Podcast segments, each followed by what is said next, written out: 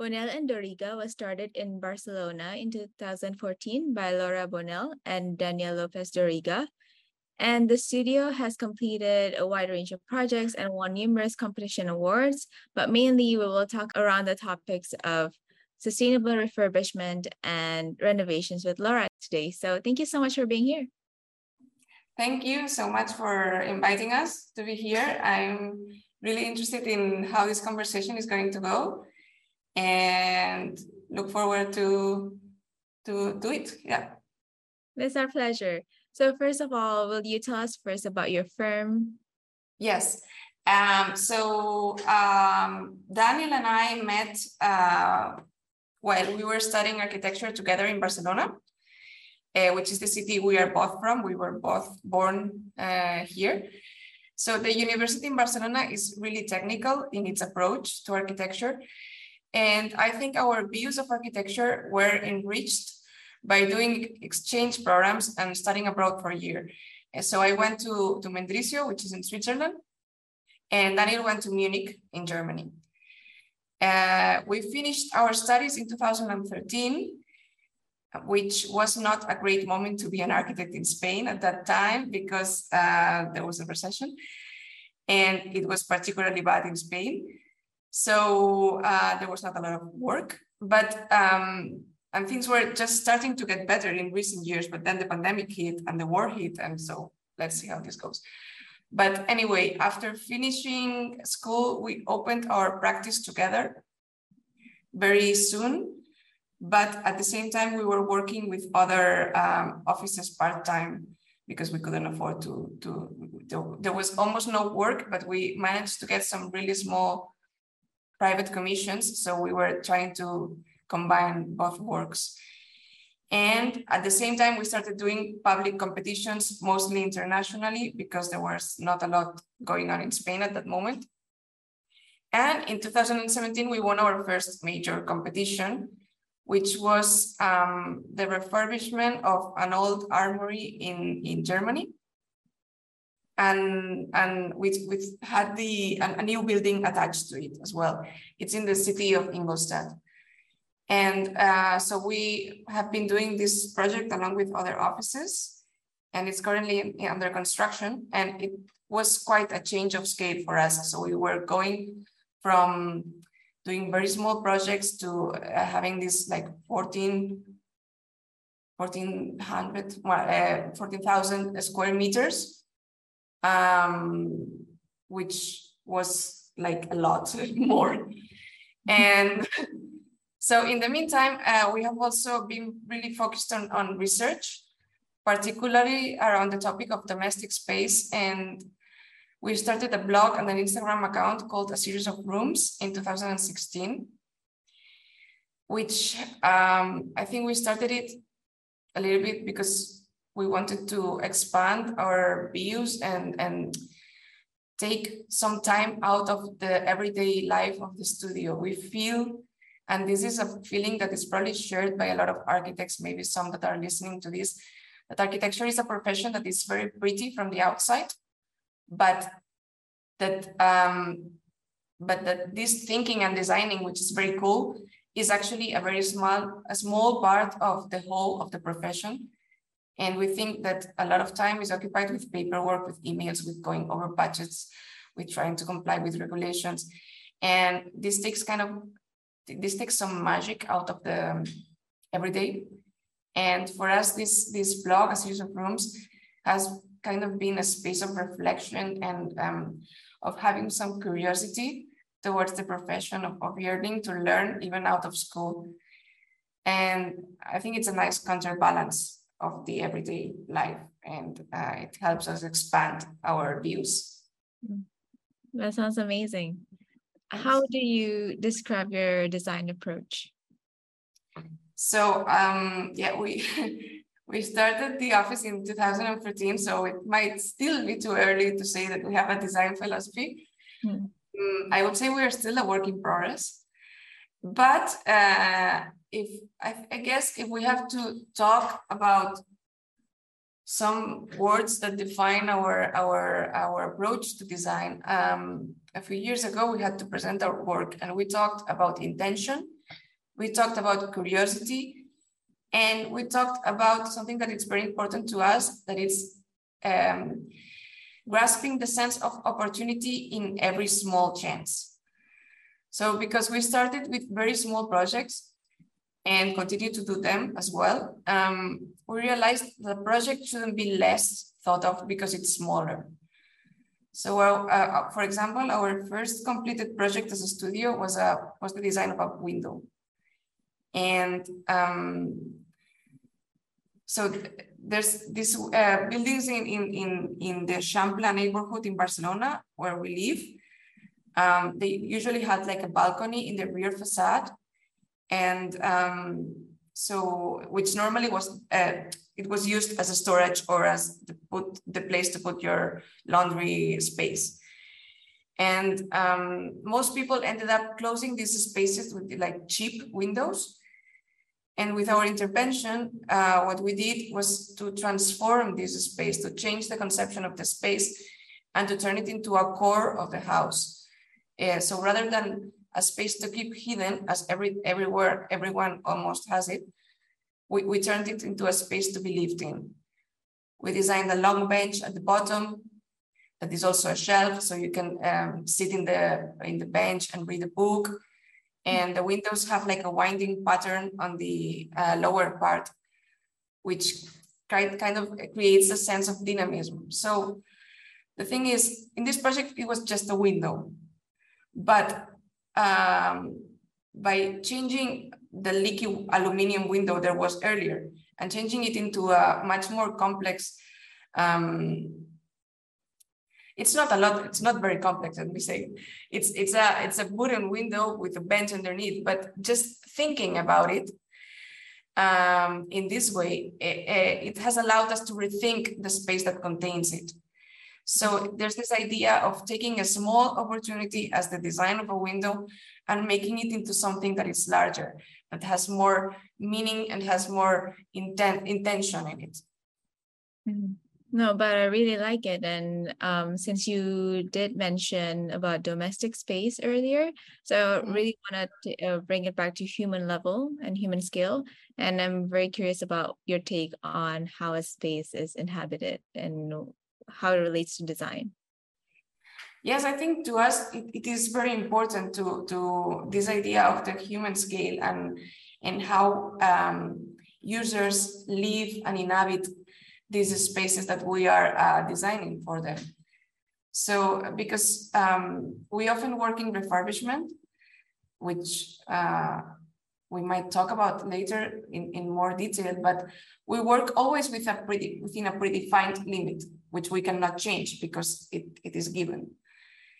And um, so we always think how to transform these given spaces into something that makes sense for the new inhabitants and something that is special to them, that it's um, made to measure for them. And so we have a lot of interest in, in, in how we move around space, how we create these uh, fragment, fragments, fragmentary spaces like the niche in the window or how a table is, is placed so that it makes sense in terms of space and in terms of how it's going to be used. We think a lot about, um, about these kind of things, which makes our projects in the end, they are very similar in their strategy, but they are very different in the end because we have to adapt to these limits that we have.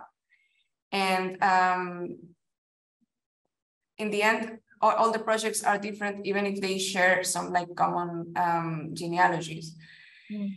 And then because we had to change the scale and go uh, in, in this project in Germany, we, we tried to apply the same kind of thought to that, even if it's a much larger building, um, balancing the relationship between the big scale and the human touch, the human scale, was very important for us. So, for example, in this project, it, it was the, uh, the refurbishment of an old building that had a series of rooms that were very long and, and, and, and had like a vault in them and very thick, um, very, very thick walls. It were, they were, they are one point one point half meters wide. It's it's a lot. So um, how do you approach doing a new building next to this old building? Our approach was to do something that was not in the same kind of materiality, the brick, but to do something that was um, much more uh, light, much more um, uh, svelte, let's say. And uh, in contraposition with the very uh, thick walls, our uh, the pieces in the new building are, are, are much smaller. They are slender and they have like a, a human scale, the windows, the, the, the prefabricated pieces in the, in the facade. But if we go also to the inside, um, in the old building, these vaulted rooms, which are super beautiful, they were all built the same, but towards time, uh, through time, they changed. They changed because use changed them. And it makes all the sense in the world. Like it's really nice to see a drawing of all of them because, or, or the pictures, because they all have like uh, different uh, additions or subtractions to adapt uh, them to uh, the needs that they had at the moment. No, so it's in when you talk about refurbishment, you, you also talk about how uh, spaces evolve through time. But what is interesting is that in the new building we cannot do that because we don't have we don't have this time thing. But what we can do is um, introduce some um, changes through, uh, from one floor to the other that uh, create these niches and create these differences that uh, break with the rhythm of regularity of a new building and allow for uh, different lives to happen inside. I would really love to see it. Yes, and mm. it's in construction now. Um, I think it's going to be finished next year. Yeah. Oh, that's awesome. So why refurbish? Uh, maybe you can share one or two benefits of it. Yes, uh, for sure. I think refurbishment is going to be one of the most important topics in architecture in the future, for sure. So in the current context of climate emergency, um, re reevaluating our, our relationship with uh, pre-existing structures is kind of a logical solution to the environmental cost of extracting and transporting materials. So we have been talking a lot lately um, in terms of sustainability about the carbon footprint, the carbon footprint of the materials that we use in construction. And also the cost of uh, the sustainable or, or the environmental cost of demolishing old structures in order to make space for new buildings. So these two issues, which are uh, central to the um, current um, conversations around sustainability are somewhat mitigated by just preserving what is already built and transforming it to the new needs that the new users will have. Hmm. Uh, this is somewhat at odds with this obsession of the new that I, I don't know when you studied architecture how it was, but for us, all the projects that we did in architecture school were new buildings. I don't know if this is the case for you. But um, so I think a lot of architects see refurbishment as, a, as lesser architecture. And um, it is ki kind of the opposite to star architecture. Let's say that they, they do just like very flashy object buildings. So I think this conception is starting to change in these recent years, and I think it's eh, it's really important because uh, you can do really interesting things just by reusing a structure. And for us, th this process of transformation within a defined set of limits is, uh, is kind of both constricting and liberating also, because the need to center our attention on how the object looks from the outside is erased. You don't need to do that. And instead, you can focus on the inside and how the project is going to be enacted, which kind of relates to our to the, to the last question, and which is a really important focus of our work, I think. And so all of the things that we talked about in architecture school, like proportions or um, materiality or light, or uh, other uh, issues, I think all of them can be brought inside and be um, dealt with inside in a very interesting way. And um, we have also been lucky to work in landmark architecture. especially of um, in in we have uh, out of out of coincidence we have been able to work in two very important buildings from the 1970s in Spain, which were um, which maybe you can see some pictures around the, now. And like, for example, the, the building uh, Walden 7 by Ricardo Bofill, which is a building that oh. everyone has probably seen on Instagram because it's very, it's very famous building. And um, we had the opportunity to work inside one of, of these apartments. And it's, it's a privilege to do so and to establish a dialogue uh, between the uh, exterior architecture and the, and the interior and how you deal with such a complex and interesting context, let's say. Mm, yeah, I think by also by doing adaptive reuse, we can learn so much of history that we may or may have not known before, previous use, and also from like an era. So yes, and I, I think about that. It's um, it's really interesting because this uh, building and another one that we have also um, worked on, which is called Fregoli. These are buildings that are from the 1970s, and uh, the 1970s in Spain was a very interesting time because there has there, there was some economical growth after after the civil war in Spain, which was which left the country quite poor. So there was a lot of need to build, but there were not a lot of regulations yet. So uh, there was a lot of street architecture being built, but at the same time, there was also the opportunity for young architects to innovate in, in, in housing and to do very experimental projects that nowadays will be completely forbidden. Like you could not build the Walden 7 now, or you could not build the Fregoli uh, building now. It, it's impossible. The regulations would not allow it, in Spain at least. In other places of the world, maybe yes. So um, it's it's kind of a very interesting uh, contraposition to to to start to work in those spaces and see other ways of thinking and um, and yes it, it kind of talks it, it's not only about the space but also the history not only of how these spaces have been lived but also why were they built like that i think it's it's it's um it's really interesting when you work in refurbishment to be able to make these questions mm, yeah So, in your opinion, how should the role of an architect thrive and survive through being considerate in every design and building process? So, I think um, I think through internet and social media, we have been able, all of us, to expand our views of how architects in different parts of the world uh, work. Mm-hmm. I think now you're in Indonesia and you are talking to me, which I'm in Barcelona. And through your fantastic blog, we can learn how different architects around the world think and build. And um, so it's very different from being an architect here or being an architect in South America or in Indonesia or I don't know, even places that are much closer, like the United Kingdom.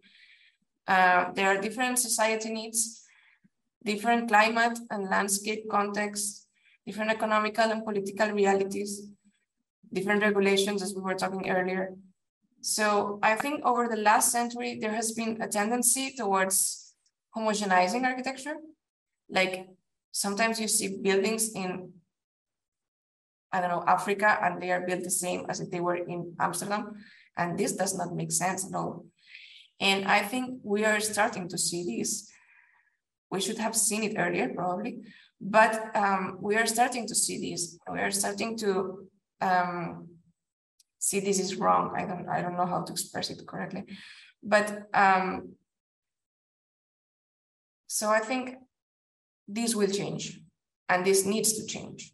I think architects should really take the time to understand the, the, the context in which they are working on and produce projects that are adequate to the, those conditions. I think there should be a, a return to projects that have people in the center rather than style and that create the best conditions for its inhabitants, for how they're, I think it's more or less what we've been saying all the conversation, how, how are we inhabiting the spaces that we live in? Mm-hmm. How is the best condi- how can we create the best conditions for life in terms of use, in terms of space, in terms of having a good uh, like a nice uh, having not a lot of energy consumption, but having the correct conditions inside so that we feel warm in, in the winter and and fresh in the summer. So and, and focusing also on, on, on sustainable ways on how to build all of this. So I think I think architecture really in the future or architects we, we should really focus on like having common sense of um, of using common sense to build better architecture for everyone, I think. It's kind of a corny way to end, but I think common sense is, is No, but also it's the same way, like you said before, um, architecture should be local. So wherever yes. you are in the world, uh, it should be different kinds of architecture depending on the needs, uh, local environments. The same way you also brought a big project to human scale, right? Everyone yeah. is made, everything is made for humans and a specific kind of user. So it needs to be unique to the local needs, but also it needs to be flexible as well for in the future if you yes. need a change or if the time changes, then you can always like adapt it further. So thank you so much for a reminder for that um, and also for sharing today. Such Thank you so much. Thank you.